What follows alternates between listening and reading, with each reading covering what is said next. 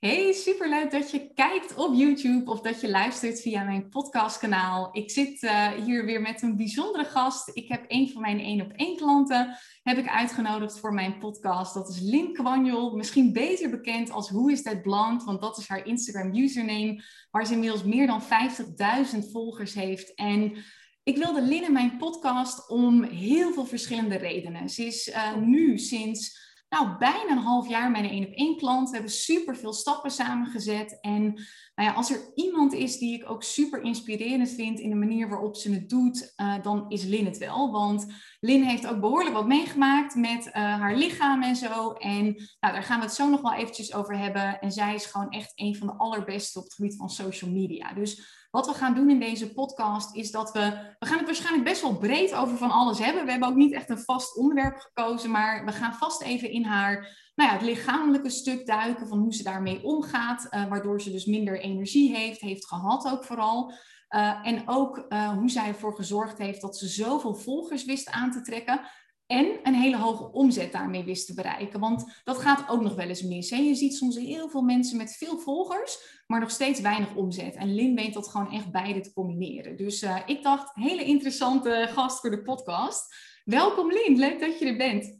Hallo, ja, super leuk dat je me vroeg. Toen je vroeg, dacht ik meteen, oh my god, yes, super gezellig. Dus uh, ja. thanks. Let's do it. Helemaal leuk. Hey, ik heb je al een, kort een beetje geïntroduceerd. Ik heb al even meegenomen ook over dat fysieke stukje, over jouw 50k volgers. En je hebt natuurlijk ook nog 10k plus volgers op je Social Nomads account. Kun je mijn luisteraars er nog eens in meenemen? Waar sta je nu? Wie ben je? Pak eens de belangrijkste punten. Oh, waar te beginnen? Ja, ik, ben, uh, ik hou van veel kletsen, dus uh, ik kan heel veel vertellen, maar het komt er eigenlijk op neer. Ik zal het proberen kort te houden. Ik ben uh, ooit begonnen als arme student die als high fashion model ging werken om de studie te betalen. Dat is uiteindelijk omgerold naar een journalist die voor, voor magazines schreef. En toen kreeg je mooie foto's en mooie teksten. En toen kreeg je dus eigenlijk bloggers. Hè? In 2015 was dat. En daar ben ik dus eigenlijk op begonnen met dat hele social media wereldje en, en groeien op social media en daarmee bezig zijn. En dat ging heel goed. Hè. Ik ben, heb heel lang als een influencer gewerkt, de hele tijd als influencer marketeer gewerkt voor heel veel bedrijven. Uh, en ik kreeg dus steeds vaker de vraag van bedrijven van, hey, van, je doet dat zo goed op social media en hoe werkt dat nou precies? En, en uh, hoe, hoe, hoe groei je dan en hoe verdien je dan met social media? En, en hoe zorg je er dan voor dat jouw volgers ook echt betrokken zijn? En uh, voor degene die dat niet weet, waarschijnlijk van jou en luisteraars niet heel veel. Ik heb dus ook tijdens mijn bachelor een specialisatie gehad in educatie. Dus ik dacht van nou, aan de ene kant, ik, ik heb nog nooit workshops gegeven of wat dan ook. Ik heb nooit uh, daarover gehad. Maar aan de andere kant, ik heb wel een ik heb lesgegeven op middelbare scholen als CKW-docent, dus ik weet hoe educatie werkt. Ik weet heel veel van social media, because it's literally my job. Um, dus ik heb me gewoon een beetje overal doorheen gebluft. Ik heb gewoon gezegd, ja, dat kan ik wel hoor, geen probleem. Uh, dus mijn eerste opdracht ooit was letterlijk voor het Benelux marketingteam van L'Oréal. Dus uh, ja, vraag me niet of dat. Uh, maar they loved it somehow. Dus toen had ik geen idee waar ik mee bezig was, maar het ging gelukkig goed. Heel en toen dacht ik: uh, hey, hier vind ik zo, dit vind ik zo leuk.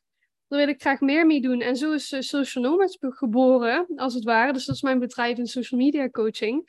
En sindsdien heb ik heel veel grote bedrijven gedaan. En toen kwam corona en toen moesten we opeens hè, naar online, dus niet meer die offline trainingssessies.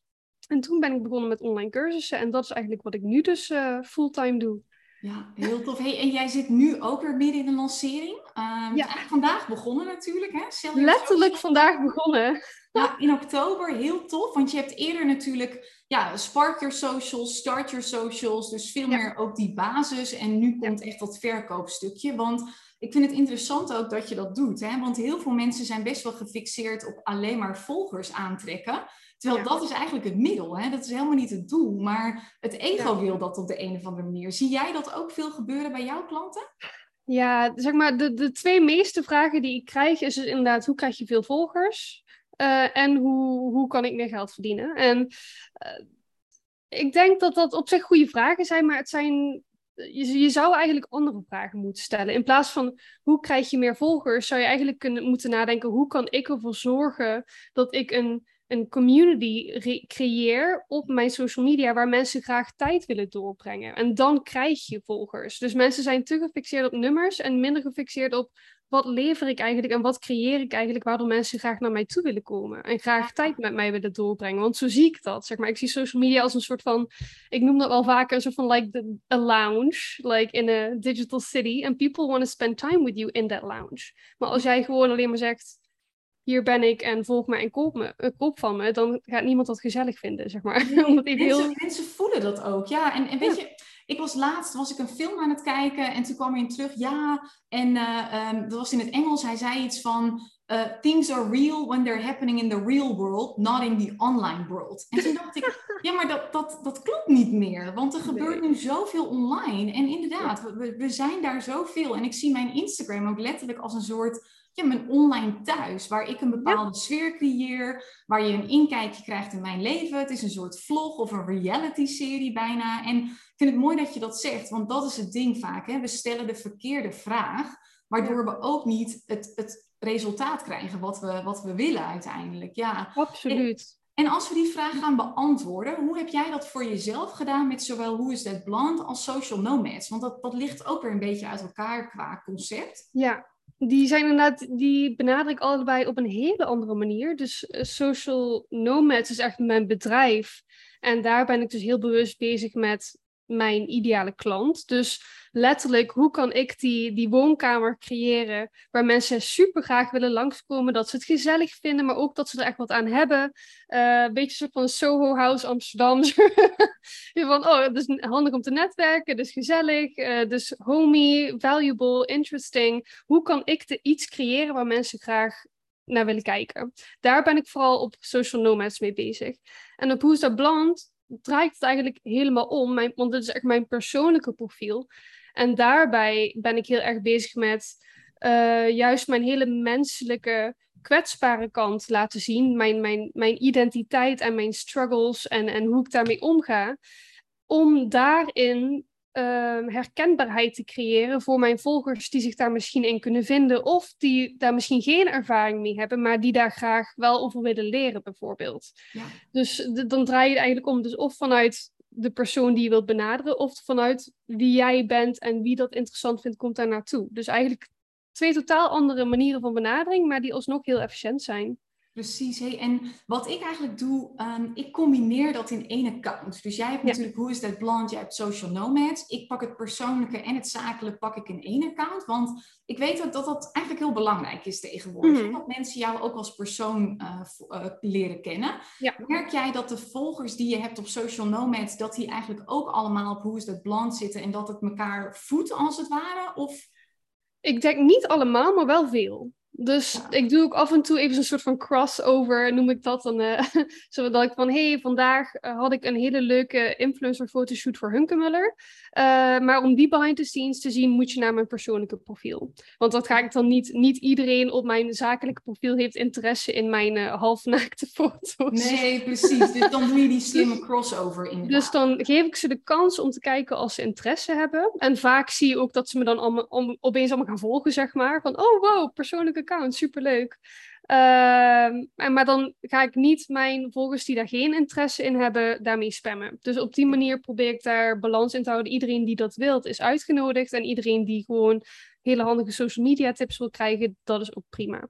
Ja, precies. Hey, en als je drie dingen zou moeten noemen, hè, wat, wat jouw succes als het ware heeft bepaald. Want waar, waar wij het ook wel eens over gehad hebben, is dat jij, nou, jij bent natuurlijk model, je bent een prachtige vrouw. En nou, ik krijg bijvoorbeeld, ik ben geen model, maar ik heb wel een slank lichaam en zo. Ik ben een beetje zo'n typisch Nederlandse blonde vrouw. En ik krijg dan wel eens terug van mensen, ja, maar voor jou is dat dan makkelijker, want jij bent zo'n typische Hollander, slank en weet ik het wat. En ik kan me voorstellen dat mensen, ja, ik kan me voorstellen dat oh. mensen dat ook wel eens bij jou denken. Van ja, maar Lin is een, een model en, en die krijgen wel volgers. Maar ik geloof dat dat niet zo, uh, niet zo zit. Er zal vast een deel zijn, maar hoe, hoe zie jij dat zelf? Weet je wat, wat ik denk? Ik denk dat er zijn ons, wij als mens zijn complexe mensen. We hebben heel veel interesses. Uh, we vinden heel veel dingen mooi, leuk, interessant. Dus ja, je kan een profiel van iemand met een leuk gezicht leuk vinden. Maar je kan net zo goed, heb bijvoorbeeld een Mayra Louise, een uh, body positivity influencer, uh, die gewoon full-on curves en still like gorgeous in her own right is, die alsnog heel inspirerend kan zijn. Het is niet alsof het elkaar uitsluit. Het, social media, je kan... het is juist beide, vind ik ook. En weet je, het probleem is nooit hoe je eruit ziet. Het probleem is altijd wat jij jezelf vertelt over hoe jij eruit ziet. Laatst had ik ook een gesprek met iemand die zei: Ja, maar jij hebt zulke mooie rechte witte tanden. Ehm, en, en hij zei: Ja, ik heb een spleet en het is een beetje verrot en weet ik het wat. Maar weet je, ik denk ook altijd: If you can't hide it, accentuate it. Gaat dan, ja, dan is het juist een selling point. Own ja. it. En het probleem is, zijn nooit je tanden. Het is altijd het verhaal wat je jezelf vertelt over die tanden. En volgens mij zie je dat ook wel zo. Ja, ik denk juist die volledige, die volledige identiteit omarmen en juist naar jouw kracht gebruiken. Want weet je wat het is? Er gaan altijd mensen zijn, net zoals in het echte leven, sommige mensen ga je heel goed bevriend mee zijn, en sommige mensen niet. But there's always people out there for you.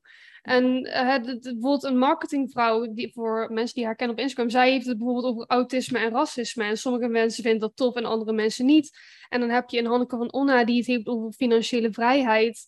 En weet ik, dus er zijn topics en, en types personen en uiterlijke en accenten en, en tanden. Die voor iedereen, hè, voor mij, ik denk oprecht niet dat uiterlijk er wat toe doet. Want iedereen ziet er heel anders uit van hè, al die voorbeelden die ik nu noem. Maar ze hebben allemaal their own, they all have their own story to tell. They all have their own energy. They all have their own inspiration. En ik denk op het moment dat jij dat juist volledig omarmt, dat dat juist de mensen aantrekt die, die daar die connectie in voelen. Want ik had bijvoorbeeld ook voor, hè, voor, voor mijn gezondheid en uh, stormen dat ik heb gehad, ik had, had ook kunnen zeggen, weet je wat, uh, oeh, onzichtbare beperking, stoma's, dat kunnen mensen misschien vies vinden, dat kunnen mensen misschien eng vinden. Of, of hè, ik heb genoeg ook reacties gehad van mensen die daar absoluut geen behoefte aan hadden om dat te zien die heb je altijd, because not everyone is for you. Maar aan de andere kant trok ik juist duizenden, duizenden mensen aan die dachten: oh mijn god, ik voel me eindelijk gezien. Ik voel me eindelijk erkend op deze wereld, op ja, social media wereld in ieder geval. En voor die mensen doe ik het, niet voor die mensen waar die toch niet voor mij waren. Nou, en te veel ondernemers zijn nog te veel bezig eigenlijk met zich druk maken om alle mensen die ze mogelijk niet leuk gaan vinden. Ehm, en, en daardoor zijn ze niet consistent zichtbaar, doen ze er niet vanuit plezier en vertrouwen. En dat is vaak eigenlijk het probleem. Hè? En dan zit je er ook vanuit een soort ja, beperkende energie of zo in. Hey, en jij noemt er nu al je stoma. Kun je, kun je ons daar eens in meenemen? Wat er gebeurd is en hoe dat, wat voor impact dat gespeeld heeft voor jou in je business vooral? Ja, dat, uh, dat is uh, heel veel. uh, ik ben dus inderdaad heel lang high fashion model geweest. Ik heb ook altijd heel veel lingerie en, en en zo gedaan, omdat ik daar het geschikte lichaamstype voor had. Uh, dus, dus zeg maar, mijn hele identiteit ging inderdaad om mijn uiterlijk. Dat was letterlijk waar ik voor betaald kreeg. Um, en dan 2020, de eerste corona-lockdown, weet je, dat al die angst er was. Ik werd opeens heel erg ziek. Gewoon echt, en niet corona-ziek, zeg maar. Gewoon echt in twee weken tijd opeens 10 kilo verliezen. Alleen maar uh, op de wc zitten de hele dag. Of zelfs overgeven. Ik kon niks meer binnenhouden. Uh, blackouts. Echt ernstig ziek. Maar ik mocht niet naar het ziekenhuis, want in het ziekenhuis waren mensen met corona. Um, en dat zou ook gevaarlijk zijn. Maar na twee weken, want ik had dus al meerdere keer gebeld, zeiden ze van ja, als het echt zo erg is, kom maar naar de eerste hulp. En dan kunnen we misschien kijken of je op een speciale manier uh, kan worden geholpen. Of in ieder geval dat iemand naar je kijkt. En toen ik daar aankwam, letterlijk in een rolstoel, omdat ik niet meer kon lopen, schrokken ze zich natuurlijk helemaal kapot. Ben ik meteen opgenomen op een uh, COVID-free department. En daar hebben ze twee weken lang geprobeerd met medicatie. Ehm, dus ik had een soort van extreme ontstekingswaarde in mijn dikke darm zitten. Maar ze wisten niet waar het precies van kwam. Ze vermoeden dat het een colitis ulcerosa was. Dus uh, voor de mensen die dat niet weten, een soort van een, de, het zusje van de ziekte van Crohn. Dus een, mm, een, een chronische darmontsteking als het ware. Um, Terwijl ik nog nooit colitis ulcerosa had gehad, terwijl dat een chronische ziekte is. Dus dat was een beetje verwarrend. Um, dus hebben twee weken lang geprobeerd met steeds zwaardere medicatie die, die chronische uh, die ontsteking eruit te halen. Maar dat lukte niet. Dus op een gegeven moment zei, kwamen al die doktoren zo aan mijn bed staan. Van, van oké, okay, you're all here at the same time, something is happening. Van ja, Lynn, we hebben toch een keer uh, met elkaar overlegd. En uh, ja, weet je, als we nu nog drie, lang, drie, drie dagen langer wachten uh, tot de nieuwe medicatie misschien wel of misschien niet werkt, um, dan is er een grotere kans dat jouw dikke darm gewoon geperforeerd wordt. En dan is dat gewoon levensgevaarlijk en zou je kunnen overlijden. En dat kan niet. Wij als doktoren hebben de. Wij moeten jou ten alle tijden uh, redden. Dat is ons werk. Mhm. Dus wij hebben besloten dat we een spoedoperatie uh, gaan inplannen. En morgen wordt je een dikke darm verwijderd en krijg je een stoma. Uh, ik wist op dat punt nog niet helemaal precies wat een stoma was. dus ik, ik, was ook helemaal, ik had al wekenlang niet meer fatsoenlijk geslapen, omdat je de hele dag op de wc zit en nacht dus ook. Ik was super ziek, super zwak. Ik had geen idee waar ze het over hadden. Dus ik dacht, whatever you need to do, just do it. Because this is not working. Ik er klaar mee op een gegeven moment. Helemaal klaar mee. Dus het was heel eng. Maar aan de andere kant dacht ik, ja, maar zo kan het ook niet verder. Dus echt full on survival mode. Heel veel mensen dachten altijd, vragen me altijd, oh, maar hoe heb je dat zo makkelijk geaccepteerd? Ik zei, ja, of dit of dood, zeg maar. Wat heb jij liever? ja, ja. Dus best wel, best wel een makkelijke keuze als je, als je hè, daartussen mag kiezen. Dus de volgende dag eh, ben ik geopereerd, is mijn volledige dikke darm verwijderd en kreeg een stoma. En uh, ja, dat, dat, dat, was een hele lange herstelperiode, heeft ruim zes maanden geduurd. Um, en ja, modellenwerk was opeens weer. Oh, wacht, nu komt er een klokslag. Sorry, oh. dat is de opa-klok. oh, um, maar uh, ja, toen ben ik langzaam. Ik had, ja, ik had wel een beetje een soort van. En nu? Wat, wat ga ik nu doen? Want mijn carrière als model is überhaupt. Gaat dat nog wat worden? Ja of nee? Geen idee. Um, social nomads had ik nog steeds, maar dat moest dus helemaal worden omgegooid vanwege corona. En dat had ik door die ziekte nog niet kunnen doen op dat punt. Uh, dus toen heb ik echt besloten van, weet je wat?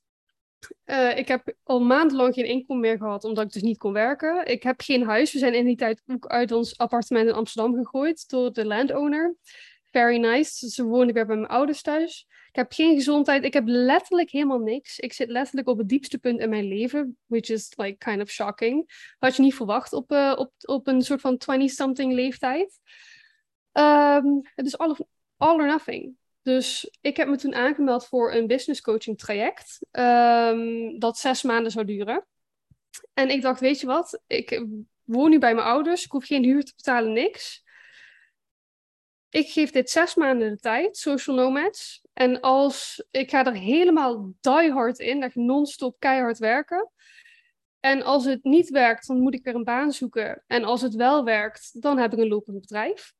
Dat was uh, letterlijk mijn tweede optie die ik moest maar kiezen. En toen uh, ben ik daar gewoon voor gegaan. Ik ben all or nothing ingegaan. En toen had ik uh, na zes maanden mijn eerste lancering gedraaid met 40.000 omzet. Meteen 40k ook? Wow. Dat was mijn eerste lancering ooit, ja. Je laatste was 80k geloof ik, hè? Ja, verdubbeld in één jaar tijd. En was dat toen, uh, was dat na jouw operatie of ervoor?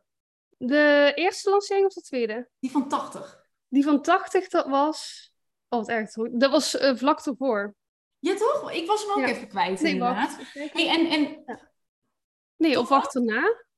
Oh mijn god, dat hoor ik te weten. Ik weet niet. Nou ja, weet je, en het doet... In ieder geval wel vlak erbij. Ja. Hey, en hoe zit dat nu? Hoe, uh, hoe, hoe ziet het er nu uit? En doe je nog modellenwerk bijvoorbeeld? En wat voor heeft het nog impact op je energieniveau? Moet je er rekening mee houden nu?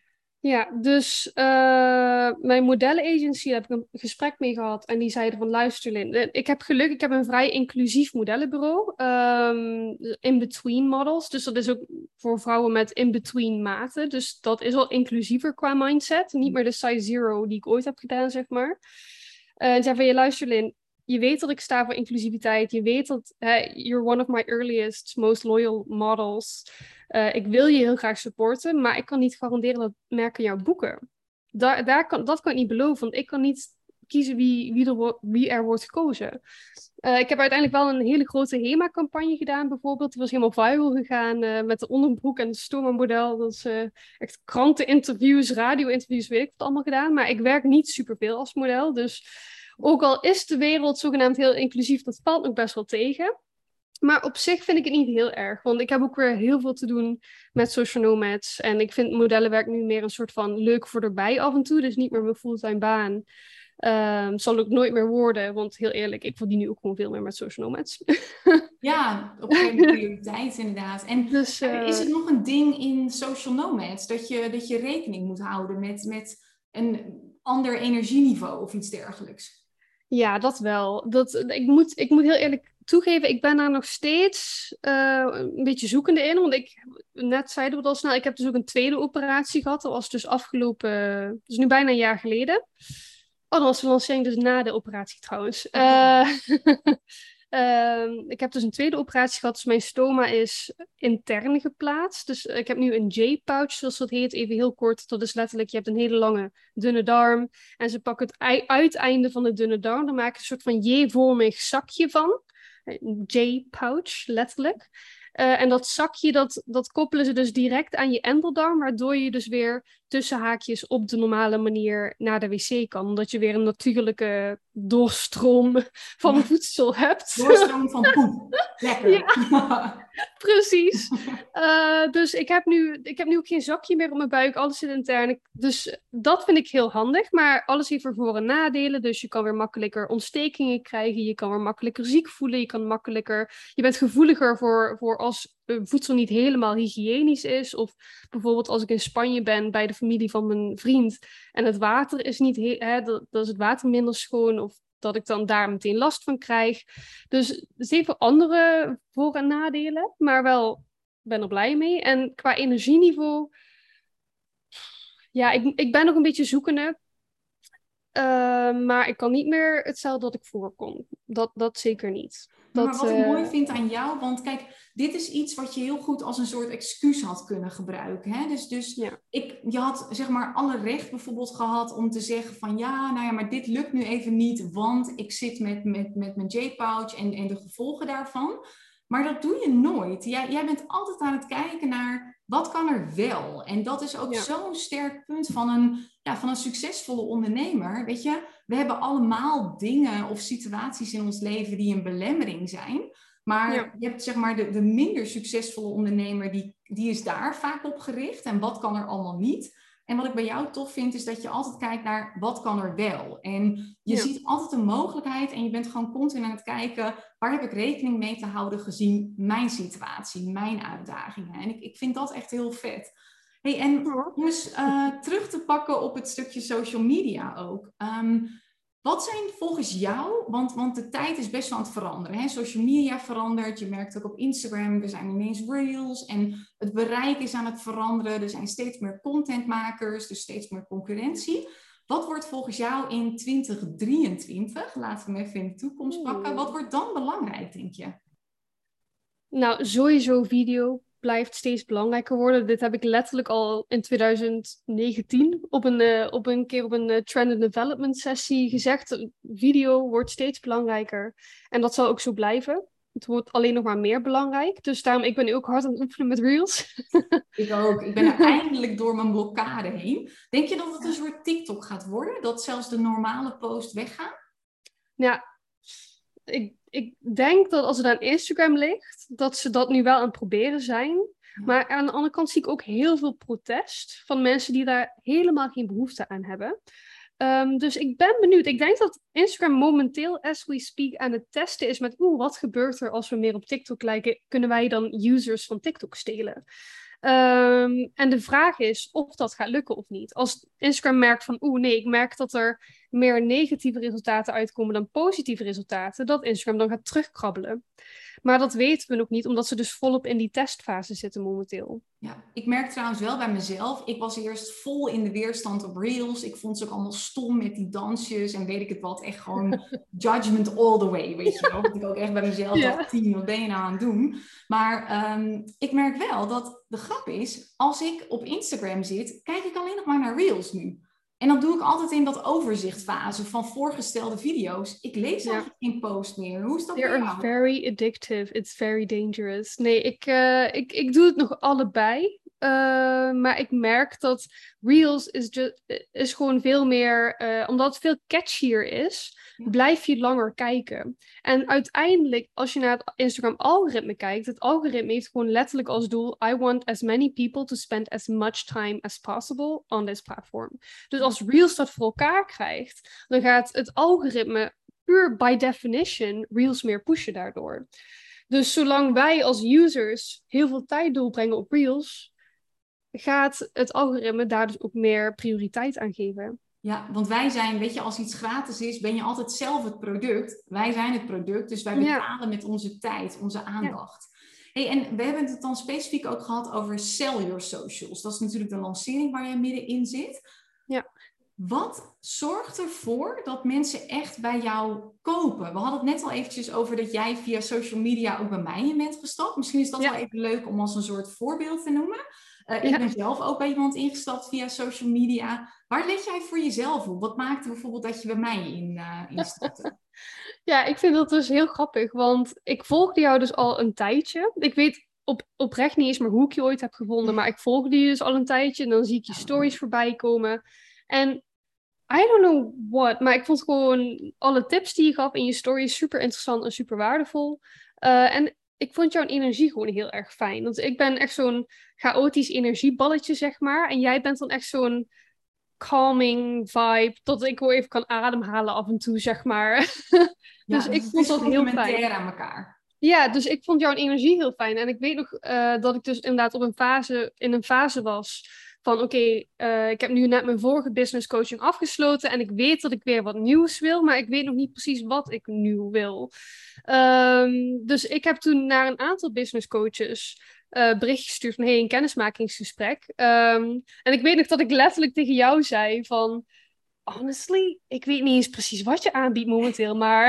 En we hadden het nog zo grappig, want jij stuurde mij een DM via Insta en ik had jouw vraag niet begrepen. Jij wilde gewoon bellen als een matchcall en ik dacht dat jij wilde dat ik een masterclass kwam geven in jou, voor jouw klanten of zo. Dus dat was ook eerst een soort rare verwarring of zo was er ontstaan.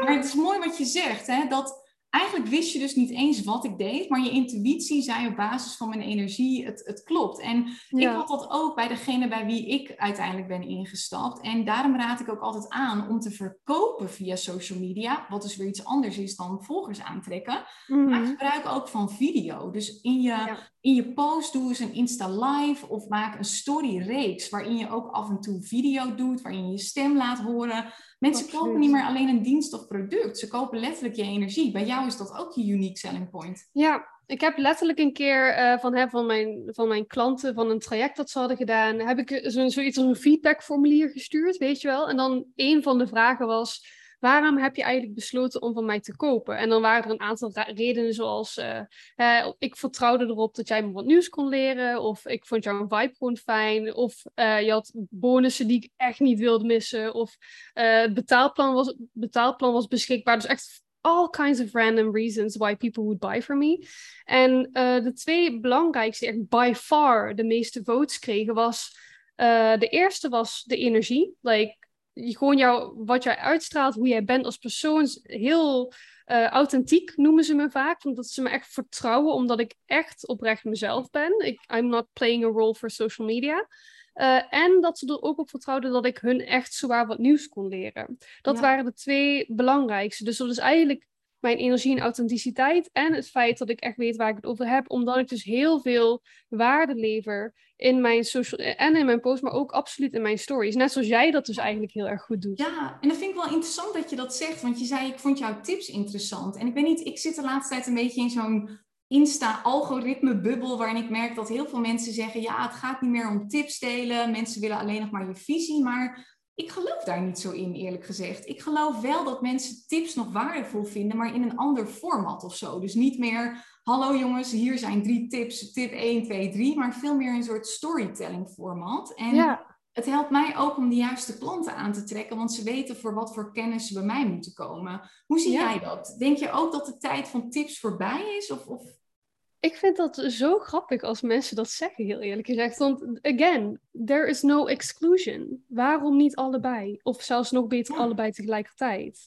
Het is niet of het een of het ander. Je moet juist al die factoren die kunnen bijdragen aan. Hè, ik, wat ik altijd zeg aan mijn coaches is.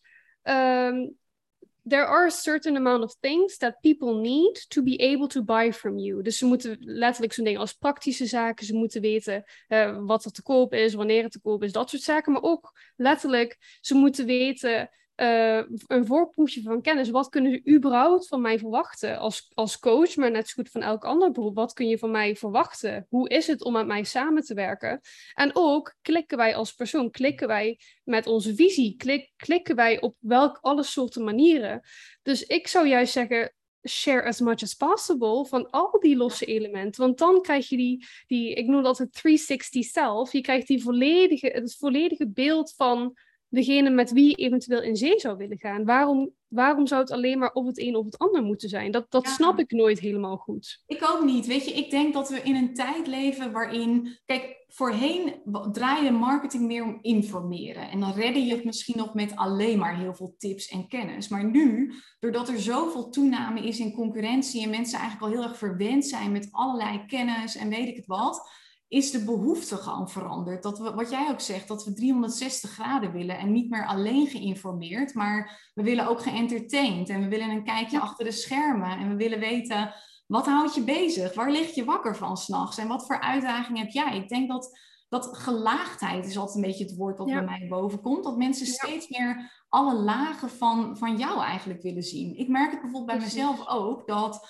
Kijk, mensen komen zeker bij me vanwege mijn kennis en wat ik doe, maar wat de doorslag geeft, komt vaak uit een andere hoek. Dus of het energetisch is, zoals bij jou, of nou ja, laatst, ik heb het ook als gedeeld in mijn podcast, ik heb een podcast opgenomen over dat ik ooit een narcistische ex heb gehad en dat triggerde ook weer mensen, dat ik echt dacht, huh? of dat het feit dat ik gezwommen heb en dat, dat is bij jou ook zo volgens mij.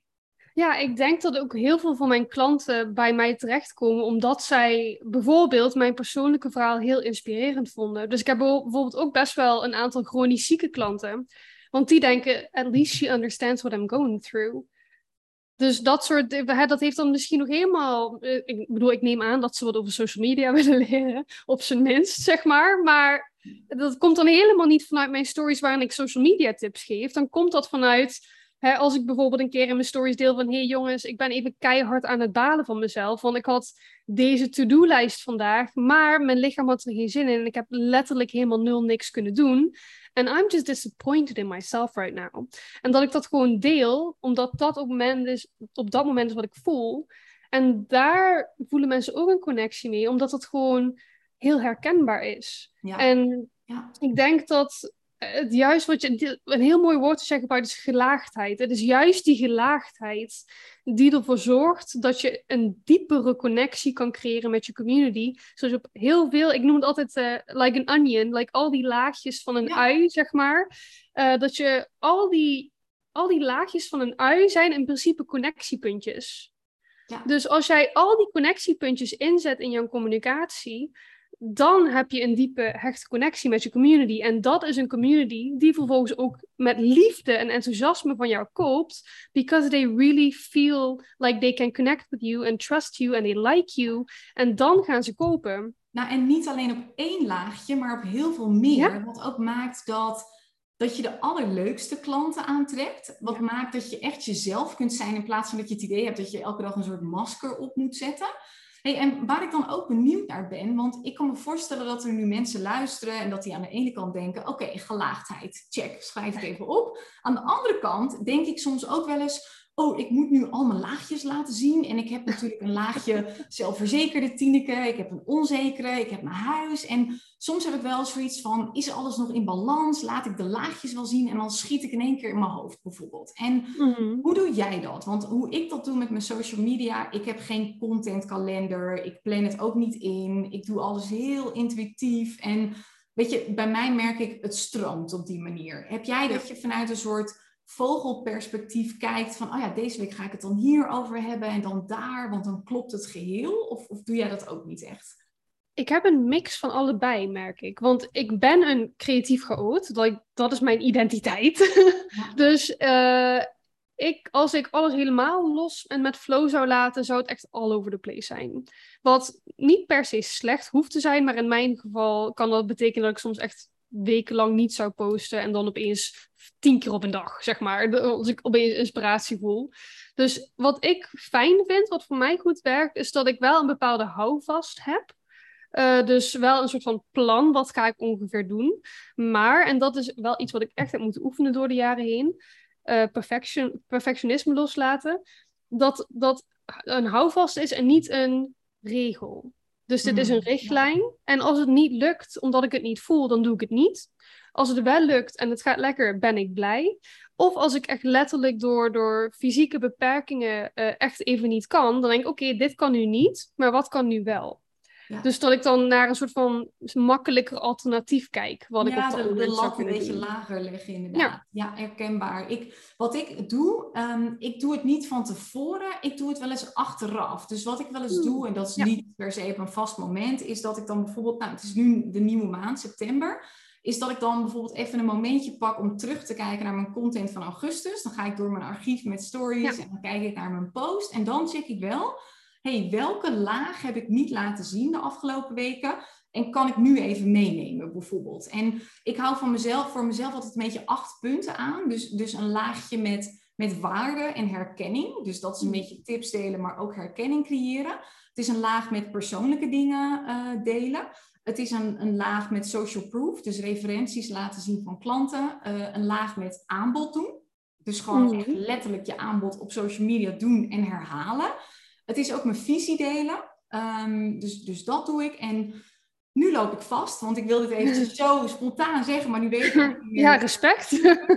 Um, nou ja, op zich doet het er ook niet toe. Het zijn in ieder geval acht punten en dat lijstje pak ik er dan wel eventjes bij. En ik heb daar ook wel eens een podcast over opgenomen. Dat is volgens mij tien afleveringen geleden. En dan doe ik het achteraf en dan trek ik het weer in balans, als het ware. Hmm, ja, kan ook. Dat je af en toe even bijstuurt waar nodig. Precies, en iedereen heeft ook een andere manier wat dat betreft. hey, hoe is jouw balans? Want ik heb het net over het doen van een aanbod. Ik weet dat jij dat ook heel goed doet. Dat je ook mhm. echt niet bang bent om te herhalen. Heb jij een soort stelregel voor jezelf? Dat je zegt, nou, 90% is waarde en persoonlijkheid 10% is aanbod? Of doe je dat ook um, Daar ben ik dus niet te streng in, omdat ik daar dus juist heel lekker ga op de flow. Dus meestal doe ik dit al meer op de automatische piloot, omdat het ook echt vanuit mij stroomt op die manier. Maar wat ik meestal zie dat ik doe, wat je alsnog in een soort van percentages zou kunnen brengen, is dat ik een soort van Nee, dat is echt heel grappig. Ik heb een structuur zonder dat die bewust heb bedacht, maar die ga ik nu dus wel inderdaad in Sell Your Socials zo uitleggen.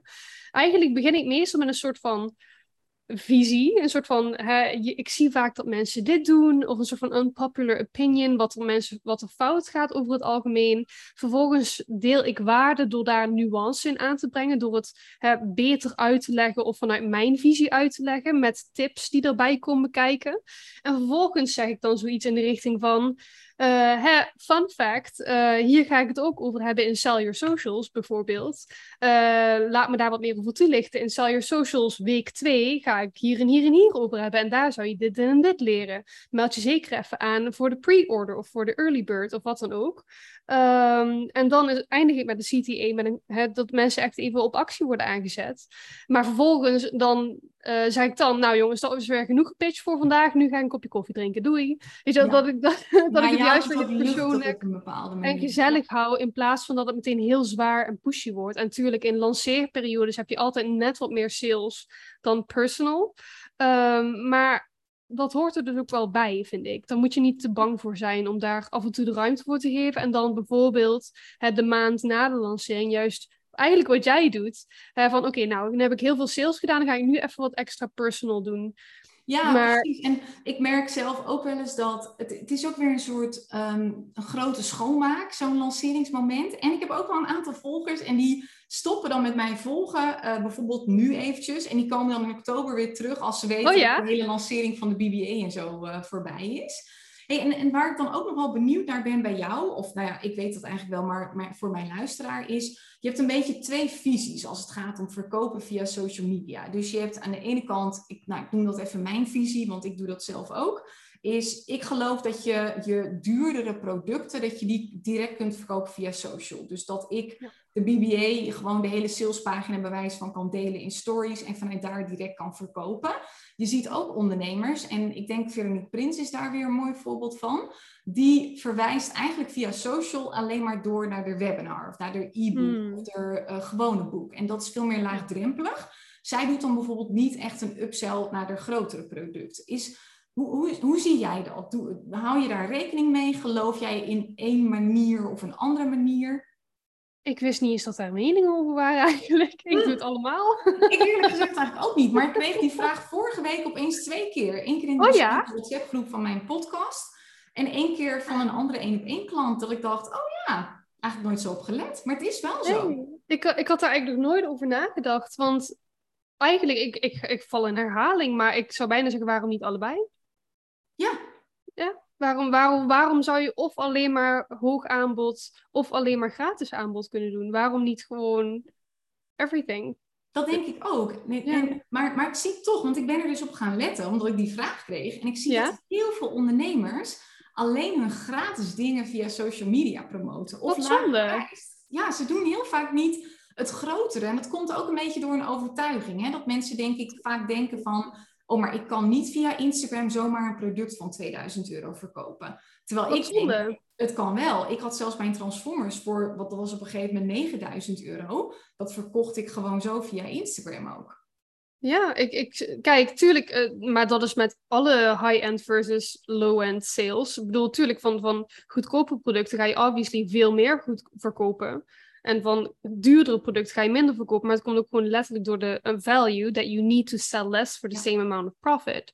Dus kijk, als ik nou bijvoorbeeld 20 uh, eh, masterclasses van 100 euro verkoop, of één cursus van 2000 verkoop, ja. dat, dat, dat maakt mij niet heel veel uit. Ik heb alsnog 2000 euro verdiend. Precies, ja. Je hebt alleen voor de dure producten zijn je aantallen gewoon iets minder. Uh, ja, maar daarom is je omzet per sale weer hoger. Dus dat maakt mij eigenlijk niet heel veel uit. Ik heb er nooit over nagedacht. Wat interessant. Nee, ik dus ook niet echt tot vorige week. En toen dacht ik, nu in één keer is dat echt zo'n ding in mijn hoofd. Hey, wie is ah. voor jou, als je één iemand zou moeten noemen, wie is voor jou een inspiratie op social media? En dan eigenlijk iemand die goed is in het uh, community creëren, maar ook in verkopen via social media. Heb, heb je dan iemand die mhm. Nou, sowieso jij. First of all, like, I'm your client for a reason. I think you're really good at what you do. Uh, dus jij. En daarnaast ook mijn oude business coach, Fast Forward Amy. Mm. Uh, zij is echt een topper in online communities bouwen. Zij uh, heeft ook Alpha, is een Belgische, voor degene die haar niet kennen trouwens, een Belgische ondernemer, Fast Forward Amy. En zij uh, heeft Alpha Vrouwen opgericht. En dat is eigenlijk een soort van Facebookgroep waar echt meer dan 15.000 vrouwelijke ondernemers in België in zitten. En dat is zeg maar de online community voor female entrepreneurship in Belgium. Eh, mm. wat heel indrukwekkend is. Ehm, en wat ik zo indrukwekkend vind aan haar als rolmodel, is dat ze gewoon die hard doorgaat. Gewoon niet hustle culture, maar meer van showing up for your business consistently. Uh, en not giving up too easily. Gewoon actie, zelfs als het niet perfect is. Dus eigenlijk wat ik zelf ook doe. Van, hè, het is misschien niet perfect, maar ik doe in ieder geval iets. Hè, met roei met de riemen die je hebt.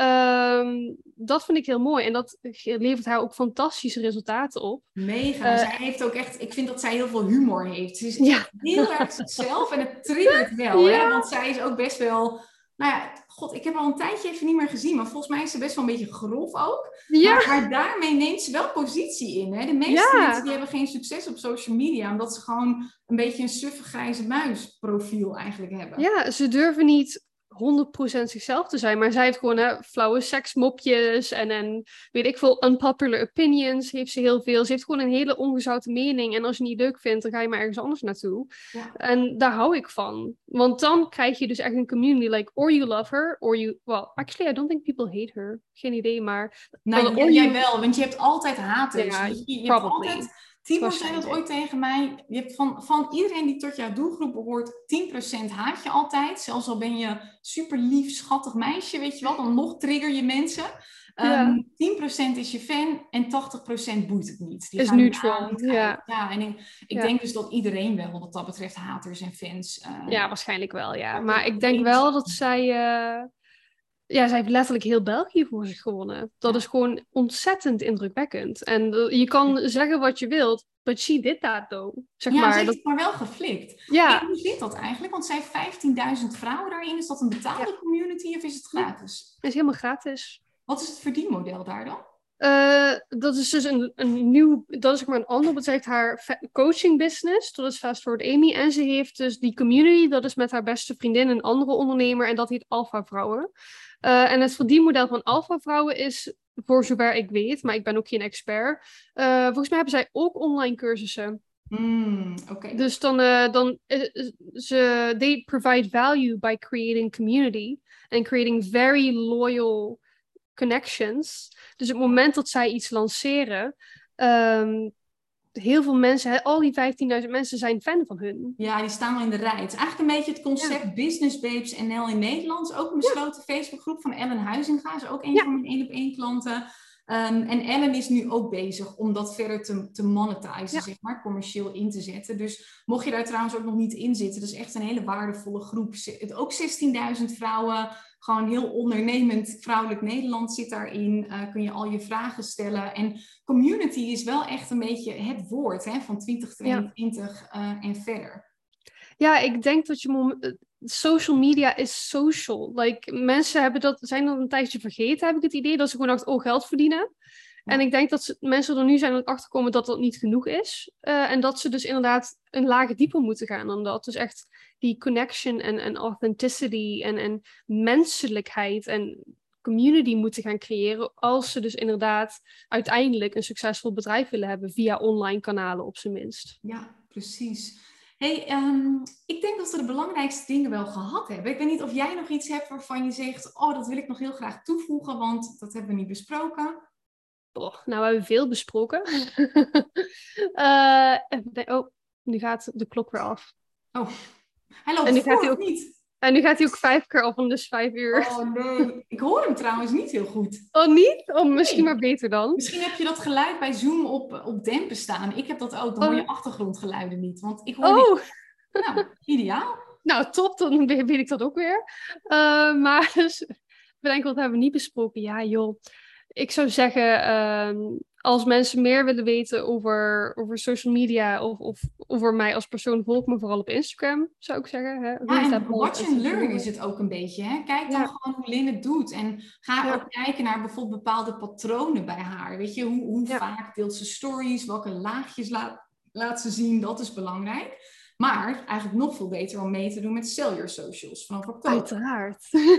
Ga, ja, ik ga even pitchen. De, de stage oh, The stage is mine. Nou, nou ik heb dus letterlijk uh, echt 2,5 jaar aan dit programma gewerkt op de achtergrond.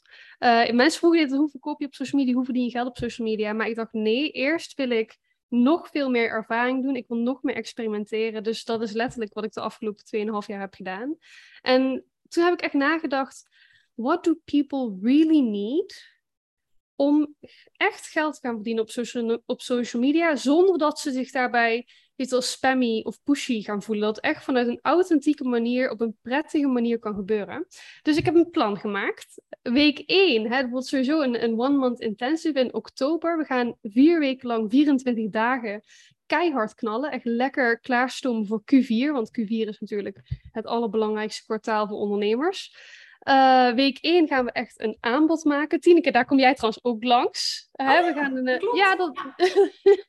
oh ja? Oh ja. Bij Was deze week. Nee, nee, nee, klopt. Helemaal leuk.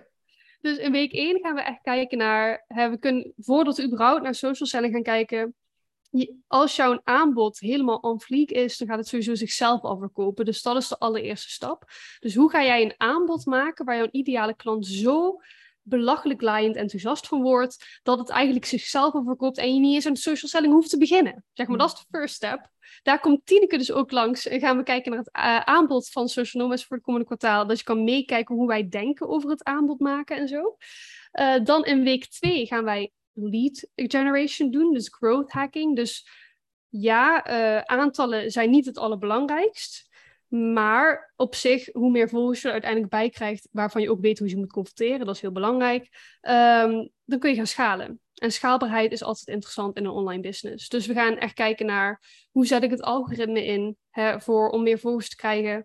Hoe zet ik influencer marketing in, Facebook ads, al die soort zaken. Om ervoor te zorgen dat ik zoveel mogelijk traffic naar mijn website krijg of waar je ook wilt verkopen, om die sales te verhogen. Dus lead generation. Dan week nummer drie. Ik denk mijn persoonlijke favoriet, als ik uh, dat mag zeggen. Um, en dat is dus wat ik bedoel met wat, waar wij heel goed in zijn. Wij zijn heel goed in onze community opwarmen. Wij zijn heel goed in onze community gewoon heel erg met ons connecten, waardoor ze heel graag van ons willen kopen. Hoe doe je dat precies? Wat voor soort informatie moet jij daarvoor delen? Uh, en wat voor tempo moet je dat delen? In welke volgorde moet je dat delen? Om ervoor te zorgen dat mensen dus uiteindelijk uh, zowaar in een rij staan op het moment dat iets live gaat. Want dat heel. Ik weet niet waarom mensen dat doen, maar ze gooien heel vaak een aanbod gewoon online. En dan is het online en dan denken ze, maar waarom verkoopt het niet? Ja, je hebt het helemaal niet opgewarmd. Like, the most underrated step of all. Ja, daarom, ik, ja, weet je, heel veel mensen die, die denken ook dat ze tijdens een lancering moeten verkopen. Maar het is eigenlijk, de verkoop gebeurt al tussen je lanceringen in, tijdens het opwarmen. Absoluut. En ik denk dat heel veel ondernemers dat enorm onderschatten. En dat daarom de meeste social selling gewoon al niet lukt. Ik denk echt dat als je die, uh, die skills, de warming up your community, echt onder die knie krijgt, next level. Ik denk dat wij daarom bijvoorbeeld heel goed werken online. Omdat wij daar heel goed in zijn. Uh, en dan de last but not least is echt de conversie. Dus die, die final details to really convert the audience. Dus social selling technieken, uh, story selling, dus hoe verkoop je via stories, hoe verkoop je in de DM's. Echt die, die laatste, ik hou ook van neurobiologie, uh, psychologie, echt al die, die mentale truc, ja, trucjes zou ik het niet noemen, maar meer if you understand how the human brain works, you know what it needs, zeg nou, maar. Ja, ik geloof daar ook inderdaad. Om, om mensen niet per se binnen te sleuren op een manipulatieve manier, maar wel om ze te helpen om vanuit een soort rust en vertrouwen of volmondig nee te zeggen of volmondig ja te zeggen. Ja, daar, zit het. Absoluut. Want uh, heel vaak hebben mensen het idee dat je in die salesgesprekken heel erg pushy moet zijn. Van, oh, nu gaan de deuren dicht, dus je moet nu een keuze maken. Maar dat doe ik eigenlijk nooit. Sterker nog, ik heb letterlijk vandaag nog tegen een meisje gezegd... Weet je, heel eerlijk, voor jou denk ik dat dit nu niet het juiste moment is. En daar ben ik ook gewoon heel eerlijk in. Een ander meisje dat zei, ja, ik heb het wel heel druk in oktober... Um, ga ik dan wel genoeg live sessies kunnen bijwonen of wat dan ook? En dan zei ik van, ja, schat, heel eerlijk dat kan ja, ik niet voor jou bepalen. Jij moet bepalen of jij overal live bij wilt zijn, of dat replays voor jou genoeg zijn, maar dat ga ik niet voor jou bepalen. Dat is alleen maar aan jou en het moet voor jou goed voelen. En als het voor jou niet goed voelt, dan is het misschien ook niet de juiste keuze. En omdat ik dat, hè, jij zegt dat ook wel vaker, als je dat juist loslaat, die, die, die pressure om te kiezen, voelen ze zich juist wel heel veilig om juist wel op, nou, op, een buy over te gaan. Dat is verkopen vanuit het idee committed, but not attached, zeg maar. Dus je bent wel gecommit aan het helpen, gecommit aan je business, aan, aan je doelen. Maar je bent niet gehecht aan, nu moet iedereen kopen, want anders, weet je wel zo. Nee, want ik, ik geloof ook oprecht, ik wil alleen maar mensen in mijn coachingprogramma's if they're really hyped as fuck to be there. Want ik wil alleen maar hele vrolijke, enthousiaste, hyped energie, want dat is beter voor iedereen. Klopt, dus ik ook. Dat, dat is voor mij de reden dat ik de mastermind, dat ik mensen maandelijks in en uit laat stromen. En ik heb er best wat opmerkingen over gehad van ja, en dan blijven mensen minder lang en dat is veel gedoe. En dat klopt ook, het is best gedoe. Uh, Sophie, mijn VA, heeft er best wel werk van. Maar ik weet gewoon, elke ronde dat ik weer begin, dat is gisteren begonnen, iedereen die hier is, wil hier zijn. Heeft ja. bewust de keuze gemaakt. Ik wil hier zijn. En het is niet van, oh, ik moet er drie maanden zijn, dus ik zit het maar een beetje uit, weet je wel? Nee, want die energie wil je helemaal niet in je programma. Je wilt dat iedereen die in die coaching call zit, super hyped, super dedicated is. Want dat is, ik bedoel, wij spenderen onze tijd en energie aan deze mensen. So I want to get that same level of energy back. Like, dat is hoe je de beste resultaten krijgt. En als coach, maar ook als coachie. Dus tuurlijk wil ik lekker veel sales doen. Ik bedoel, wie niet? maar ik wil het wel alleen maar doen als het goed voelt. ik ben daar een te energetisch persoon voor. Het werkt voor mij hoe dan ook niet als het niet goed zou voelen. Dus dan laat ik dat ook gewoon gaan.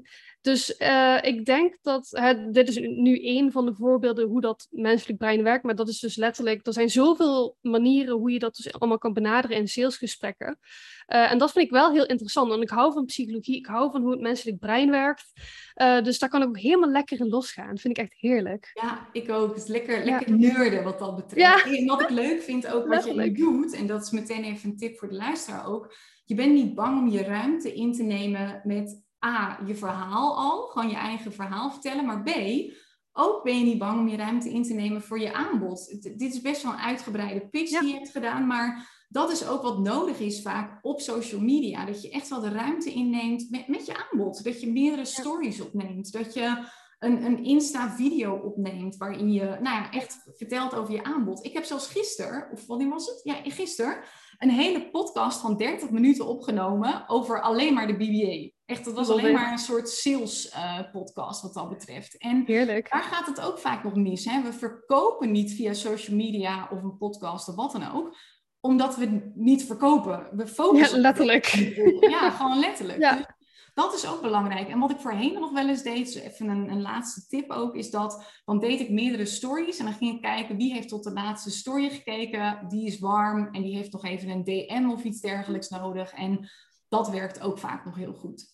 Ja, want vaak degene die echt, want dat is letterlijk ook een, een van de tips die ik bijvoorbeeld geef, is niet bang zijn om gewoon lekker veel stories te maken. En mensen hebben er altijd regels voor, max vijf stories, want anders dan kijken mensen niet meer, whatever. En ik denk, nou, mensen die echt interesse hebben, they will stick around because they are still deciding if they want to buy or not. Ja, dus en je weet juist de diepte ook in met jou. Ja. Dus juist die langere stories. Ik maak er vaker zelfs wel grapjes over als ik echt letterlijk, ik heb echt wel stories, ik twintig stories achter elkaar. En dat ik dan letterlijk eindig met zoiets van, nou, als je dit helemaal had uitkeken, honey, then we both know you want this, because otherwise you wouldn't stick with me for this ik long. Ik doe dat ook op de salespagina vaak. Van als je nou nog steeds hier bent, dan weet je dat. Ja ik maak er ook even een grapje van. Ik had laatst ook weer eens heel veel stories. Dat is altijd een beetje mijn uh, ding. Ik ben altijd lang van stof. En dat ik op het einde zeg, nou dankjewel uh, voor het luisteren naar mijn spreekbeurt. Uh, ja. over, weet je, dat kun je ook best wel weer luchtig afsluiten dan. Absoluut. Ik, als je ook af en toe wat grapjes er doorheen wilt maken om het een beetje luchtig te houden. Het hoeft ook niet allemaal zo zwaar en salesy en pushy te zijn. En ik denk dat mensen dat meteen associëren met, met verkopen. En terwijl het juist totaal niet is wat je zou, wat, wat ik zou aanraden in ieder geval. Nou, ik zo zeggen. Wat ik er ook nog als laatste aan wil toevoegen is, je zegt, um, het hoeft niet allemaal zo serieus, maar er zijn ook mensen die schieten een beetje door in het idee dat alles grappig moet zijn tegenwoordig. Ik ken ook een aantal ondernemers die moeten dan, elke post moet weer grappig zijn en dat creëert ook een soort druk, hè? dat je de hele tijd ja. wilt entertainen. Dus ja, maak het niet al te serieus, maar het hoeft ook niet altijd grappig te zijn. Het, het mag ook serieus zijn. Dat is ook die gelaagdheid, die balans erin. Ja, ik, ben, ik denk dat dat ook waar wij heel goed in zijn. Wij, wij vinden gewoon heel veel balans tussen al die uilaagjes. ja, en ik denk dat uh, als je dat onder de knie krijgt als ondernemer en dat combineert met social selling, denk dat je heel veel geld kan verdienen. Dan heb je echt goud inderdaad. Nou, meer, wil je er meer over leren? Ik heb even de link naar uh, Linder kanalen ook in de show notes. Uh, uh, zet ik die straks even, dus daar kun je alle linkjes en zo vinden. en ik denk inderdaad dat het klopt wat jij zegt over dat we dat goed in balans weten te brengen. Maar dat is best wel een proces. Ik vond dat eerst gewoon echt doodeng. dus, dus, en ik ben nog steeds aan het ontwikkelen op dat vlak. Mm, nou ja, jij denk ik ook. Iedereen doet dat. Hey, thanks! Jij ja. dankt Lin voor alle waardevolle informatie en voor de luisteraar of de kijker dat je hebt geluisterd, dat je hebt gekeken. En als je er nu nog steeds bent, dan denk ik dat het echt waardevol is om uh, of even bij Lin te kijken of bij mij. Het is maar net op wie je aangaat.